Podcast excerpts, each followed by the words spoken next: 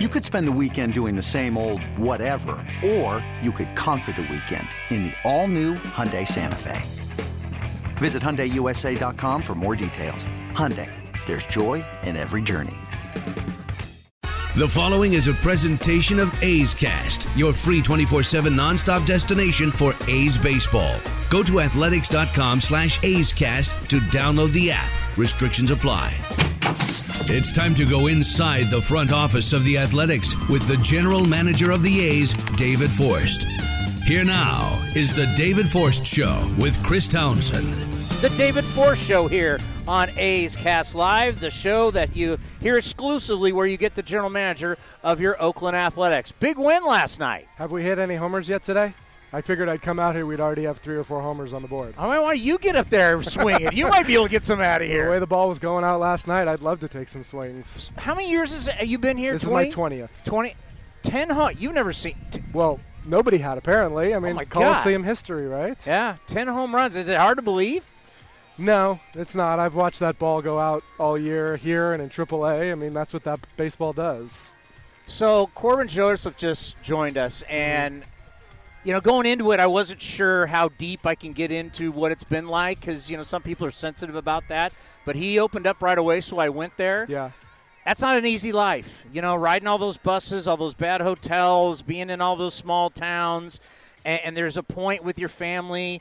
You start wondering, is this really for me, or do I need to go find another career to support my family? And the fact that you get to make that call to bring him up, what does Yeah. that mean to you? No, it's exciting. It's uh, it's a great part of the job, to be honest. And and you know, Corbin had a little big league time, so it wasn't uh, it wasn't like this was his first call up, but still, he's you know he's spent so much time in the minor leagues. And and you mentioned the family. You know that he's married, he's got kids, like they're traveling with him, they're living along with him, like hoping for him, and he you know he basically got to the point in AAA where we couldn't not bring him up. I mean, he's he's hit 380, 390 all season long. He's done such a great job, and um, and it's been great to watch him go out the first couple games and contribute too. Yeah, because second base, you know, it was it was in Chicago when the one double play where Jurickson threw it into the dugout. You know, we've all been pulling for him and hoping that it would come around, and it just the throwing has just not come around.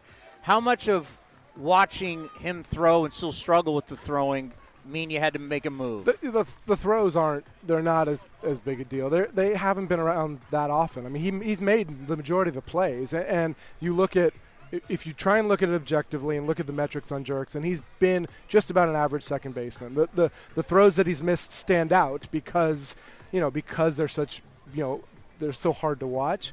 But this was just about the overall production from that spot. And obviously, Frankie Barreto was here. We gave him a little opportunity.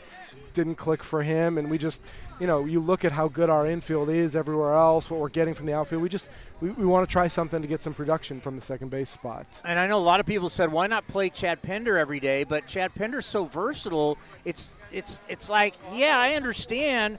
I'd like to see him there every day, but but I know he's got to play all over the diamond. Yeah, for you. you and I have talked about this plenty. Like Chad's value is, is his versatility that he can go in last night and play center field on a night where Mark Canha needs a day because he banged his hand up in San Francisco. So, um, yeah, I mean, Chad's going to get there against left-handers for sure. He's going to play more second base, but uh, it's great to have him move around the outfield. You know, be able to do whatever Bob needs. It's crazy to think that Mark Canha and Chad Pinder play center field. Yeah, it's not uh, it, it's not the, the game from 20 years ago when you needed your fastest guy out there. I mean, we do a really good job in positioning. Those guys have great instincts. That ball Chad caught, that line drive last night, that's a really tough play. Um, but he's a smart guy, and he was in the right spot at the right time. and you know who likes both of them? Statcast. Yeah, absolutely. They do they do a perfectly good job out there. And now that we we can measure everything they do out there, I mean, within seconds of making that catch, I knew that Chad his first step came 0.06 seconds after contact because he has that anticipation, those instincts, and he can make up for whatever he lacks in speed compared to Ramon. He knows where the ball is going to go. So when you're watching the game, you have Statcast, all the readings of everything going on right in front of you. I do. Oh, how cool is Jeal- that? You jealous? Yeah, I am a little jealous. You know that helped the post game show, by the way. that kind of technology. Yeah, so we do have that. We have access to that, and, and I know you know the route efficiency, all that stuff. But yeah, we specifically called that up, and his first step was 0.06 seconds after contact. I think it's so cool. I went down to the bullpen today while Brett Anderson was throwing and, and just looking at the technology and Rapsodo and just seeing Yeah. everything that you guys have right at your fingertips on an iPad. I mean, it's just it's wonderful for a player. I think really for pitchers for me because you know hitters, you know hitters. I was talking with Liam Hendriks about this earlier. Hitters you can swing forever. Pitchers you only got so much you can throw. Sure. So if you can feel something, even though it might feel different, but if you see from the from spin rate, spin efficient, whatever, Yeah. you'll know that's how I need to change my grip, and I don't need to throw it another 18, 20 times. The, the instant feedback is is the best part of all this stuff we do. There's so much information, there's so much data. You can get lost in it, and and we try not to overwhelm the coaching staff or the players. But these things that provide instant feedback, like a Rapsodo unit in the bullpen, and you throw throw a pitch a certain way, and you can immediately see what it did, if it was effective, and you can just you can repeat that and build the muscle memory. Similarly, up in the cage, we have a HitTrax unit that after a guy's swing, it tells him the distance, the launch angle. He can feel, okay, I know exactly what I did on that swing. I know what the result was. Let me try and repeat that. Have you had a player where you're feeding him information and it just goes bad, and you just realize, all right, uh, see ball, hit ball? Um, I don't know that I have a specific example. I, I do know there are guys who say, like, I don't want this right now. Like, if they're struggling, or or maybe the other way, they're going good. Like, I just want to, what you said, I want to go out there and just let my instincts take over. So we have had that. Um, yeah, I don't, I don't know if we've had the example you brought up. so one of the cool things about doing this show and being out here is everything that we get to see. And one thing that I saw today that was a great sight as early hitting today off the jugs machine, Ramon Laureano was taking some, some hacks. Yeah. It's a good sign. Where are we with him? we're getting better. Is we're making progress. Ramon's actually been out hitting and throwing. Uh, you know, the one thing he can't do right now is run, and, and I think we're getting closer to that. But we know with this injury, stress reaction, you have to let it cool down. If you if you ramp it up too quickly, we're going to be right back where we were on August 1st, and that's what we want to avoid. So, um, you know, I've actually I've seen him a lot in the training room while the team was on the road in Chicago. He's obviously anxious to get out there, but he is able to hit and throw and kind of keep those muscles going. It just it's a matter of when the doctors say, "All right, let's try running, see where we are, see how you recover." So we're we're making progress. Is it one of those deals where he can get in the pool and there's a treadmill in the pool and do that kind of stuff? Yeah, Brian Schulman, our, uh, our athletic trainer, is taking him up to Cal a bunch to use their treadmill pool up there. He's I know he's crossed paths with the football team up there a couple times, and we don't have that here. We have one down in Arizona, the treadmill pool, but we don't have it in this facility. So the Cal's been nice enough to let us use their treadmill pool for Ramon. At this time of the year, and thinking about last night's game and the game tonight against Verlander, you know they've got a they got a sizable lead, but doesn't this start to feel like play, uh, playoff baseball in August? It does. Uh, you have to sort of take a step back and remember we have 40, I think 40 and a half games left, uh, including the Detroit one. So you, you don't want to get too caught up in a series in August. Obviously, they're ahead of us. It'd be great to make up some ground. Um, but look, our guys take every night seriously. Bob wants to win every single night he goes out there, so I don't worry about the effort. Um, I just you don't want to you know you don't want to sacrifice stuff now, knowing we still have a little bit of a long haul to go. Let's talk about some real positives. You know, there was at one point where we saw Matt Chapman go two for 48, and you go, hey, he's too good for this, right? You Yeah. need your all star third baseman to be the all star. Talk about what you've seen the past couple nights because he's just carried you. It was just a matter of time. I mean, I you know, shaved head, say what you want. He, he was going to come out of it no matter what his hair looked like. Um, but yeah, it's it's tough to watch him go through something like that. And, and as much as the other guys in the lineup depend on him, you know it has some ripple effect. But um, but he's he's proven you know what we can do as a team when he's going right. And you know you saw the homer in San Francisco the other day. His homers come at big times. I think he leads the league in in, ho- in go ahead homers, um, and he can carry us. And, and particularly when the guy across the diamond from him joins in. That makes a big difference. It makes all the difference for this lineup. Yeah, I think it's 15 of his home runs have put the A's ahead, which would lead Major League Baseball right now. And that's something special. It's something that Khris Davis did a lot. And hopefully get going again. And, you know, he has great career numbers against the guy going tonight. You never think you'd get it No, going again against Justin. Verlander, but maybe Khris Davis. If only we could face Verlander. We'll get Khris going. It's not something you say, but uh, Khris actually hit two balls hard last night. You know, 98 plus mile an hour exit velo. He just got under them both. I, I think there's a light at the end of the tunnel for Khris. I know, I know he's working hard to get out of it. And, and again, if, Matt and Matt and Khris are all going at the same time, we got a good shot. You know, another great story, and when we had Liam on earlier today, just unbelievable. Liam Hendriks, closer, all star closer, Yep. and the confidence that Bob has in him, kind of like how he had in Treinen last year. Talk about Liam. Yeah, I mean, look a year ago, he was nowhere close to Oakland, um, and he came back in September and did a nice job. But, um, but he, you know, he literally worked and earned his way into that closing spot just by pitching great.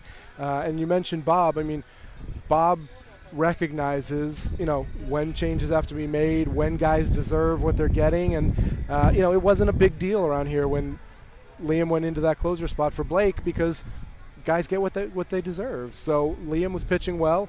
Blake was great about it. Blake's working back. He's had some good outings, and you know it's it's about the team, and that's one of the great things about the culture that that Bob you know creates here. In the game right now, for the first time in forever, we're seeing that ERA for bullpens is higher than the starters, right? And we're seeing bullpens pitch more innings than ever before.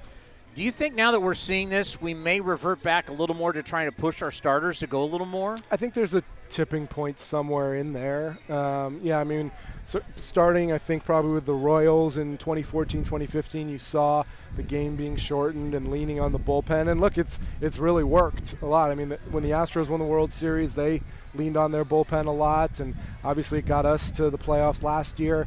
September's a different game because you have basically an unlimited number of guys out there. But I think we've shown during the season, and Bob's done a good job of getting our starters through six six plus innings so that you don't tax the pen too much and that you, you really trust those guys. Um, but I, I look I think the ERAs are a factor of again the ball flying out of the park and um, you know it, it doesn't matter how you get 27 outs as long as as long as you do with one more run than the other team as we saw last night It's like the guy going tonight, Verlander. He's going to go into the Hall of Fame. He's given up more home, run, home runs than he ever has before, but he's still having a great year. But here he is again. I mean, we've seen this guy for so many he, years. He just won't go away. He's like a like a really bad unlucky penny. He just he keeps showing up. Um, yeah, whether it's Detroit or here, I feel like I've seen enough Verlander starts to last a lifetime. Is it crazy the way he's going at 36? It is. It really is. I mean, a lot of credit to him. He obviously has done a great job. He's still just as effective as what 2012 we saw him in the division series, and yeah, it's it sucks. Yeah. and Verlander again and his numbers here. But you know what I like about the, this is what it's all about, right? You got the Astros, then you got the New York Yankees to come to town. If you guys are going to make the playoffs, you're going to earn it. Yeah, we got to go through everybody. I mean, we know to win the division, we have to go through these guys. Um, so we'll see if we can get there. But you got to beat the good teams. We got six against the Yankees coming up. Uh, we still have to, you know, still have to play them another four-game series. So it's gonna be it's gonna be tough. Because the thing for me is we've been looking at winning percentage for schedules the rest of the way, and your the winning percentage for your schedule is the highest out of all the guys battling for the wild cards. I noticed. Yeah. But you know what though? you, you want to be red hot. You want to be battle hard when you get into the postseason. If you're That's going to get into a wild card, right? Don't you want to be that? you do. Yeah. Yeah, I mean, you want to get there, but yeah, you want to earn it. and You want to go. I think I think feel like Tampa plays Stockton coming up pretty soon. Like Tampa's schedule is amazing, um, and we're gonna have to deal with that. But then they, they get into September and they play the Red Sox and the Yankees in their division, so they'll have their their work cut out for them. But uh, yeah, I mean, you we don't have a choice. We don't get to make the schedule, and you got to go through these guys to win. However many 95 plus games to, to earn it. One thing we've always respected about you guys is that you don't go into full rebuild mode, right? You, you guys just don't do that. And that's kind of the problem that we have in the American League is we have a couple teams that are historically bad, right? if they keep losing, they could break the record of 120 or at least tie the American League record of 119. But you got a bunch of teams not trying to compete, and it just kind of seems like this is not good for the game. How, how do you view that? I, I think I'd agree. I mean, I, I think you get past July 31st, and there's there's two tiers. I mean, there's teams that are trying and teams that are not, and if you're lucky enough to you know to play the teams that are not, you might have some wins. But it's it's tough. I mean, I can't speak for the fan bases in those cities and you know how they do attendance wise, but clearly, I mean, there are games on the schedule you look at and you're like, well, that game doesn't mean anything, and it's still early August, so that's that's not great for the game. Yeah, and, and, I don't want to disparage, disparage people in uniform. The people in uniform are trying. It's just they don't have enough talent to compete, and it just seems in certain divisions, not in the A's, that they're all coming up in the Central and in the East, and that's who the Rays have, and that's who the Indians and the Twins have. And you just go, man, you wish your everybody was trying to put their best foot forward. I agree. And we talked to Farhan about that, by the way, oh, in San you? Francisco, because he because I was like, hey, everybody thought you were going to go into full rebuild mode, and he goes, no, I learned from being over say, there. He's got A's DNA in him still, even though he's over there. So,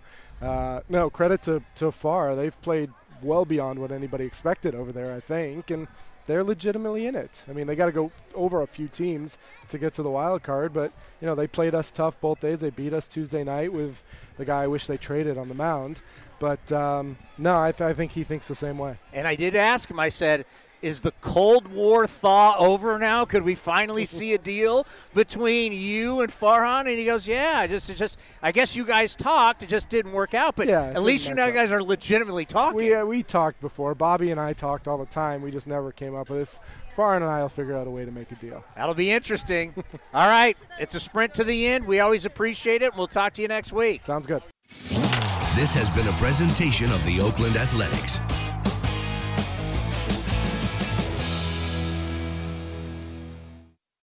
Hey, Rob Bradford here. You guys know I'm always up for a good MVP story, and one of the best stories is Wasabi Technology. Wasabi is the world's hottest cloud storage company, and it's become the go to provider for professional and collegiate sports teams, including 20 Major League Baseball teams like the Red Sox and NHL teams like the Bruins and Vancouver Canucks. Even the Liverpool Football Club is getting in on the Wasabi action. So, why is Wasabi the MVP? Well, Wasabi was purpose built to free businesses from skyrocketing storage costs and unpredictable transaction fees that the Amazons of the world are charging. In fact, Wasabi is up to 80% less than those hyperscalers and doesn't charge a cent for businesses to access their data. From Wasabi's AI enabled intelligent media storage, Wasabi Air, to the industry's only cloud storage service with triple protection against cyber criminals, data deletion, and ransomware, Wasabi's taking the lead in driving innovation in data storage and helping sports teams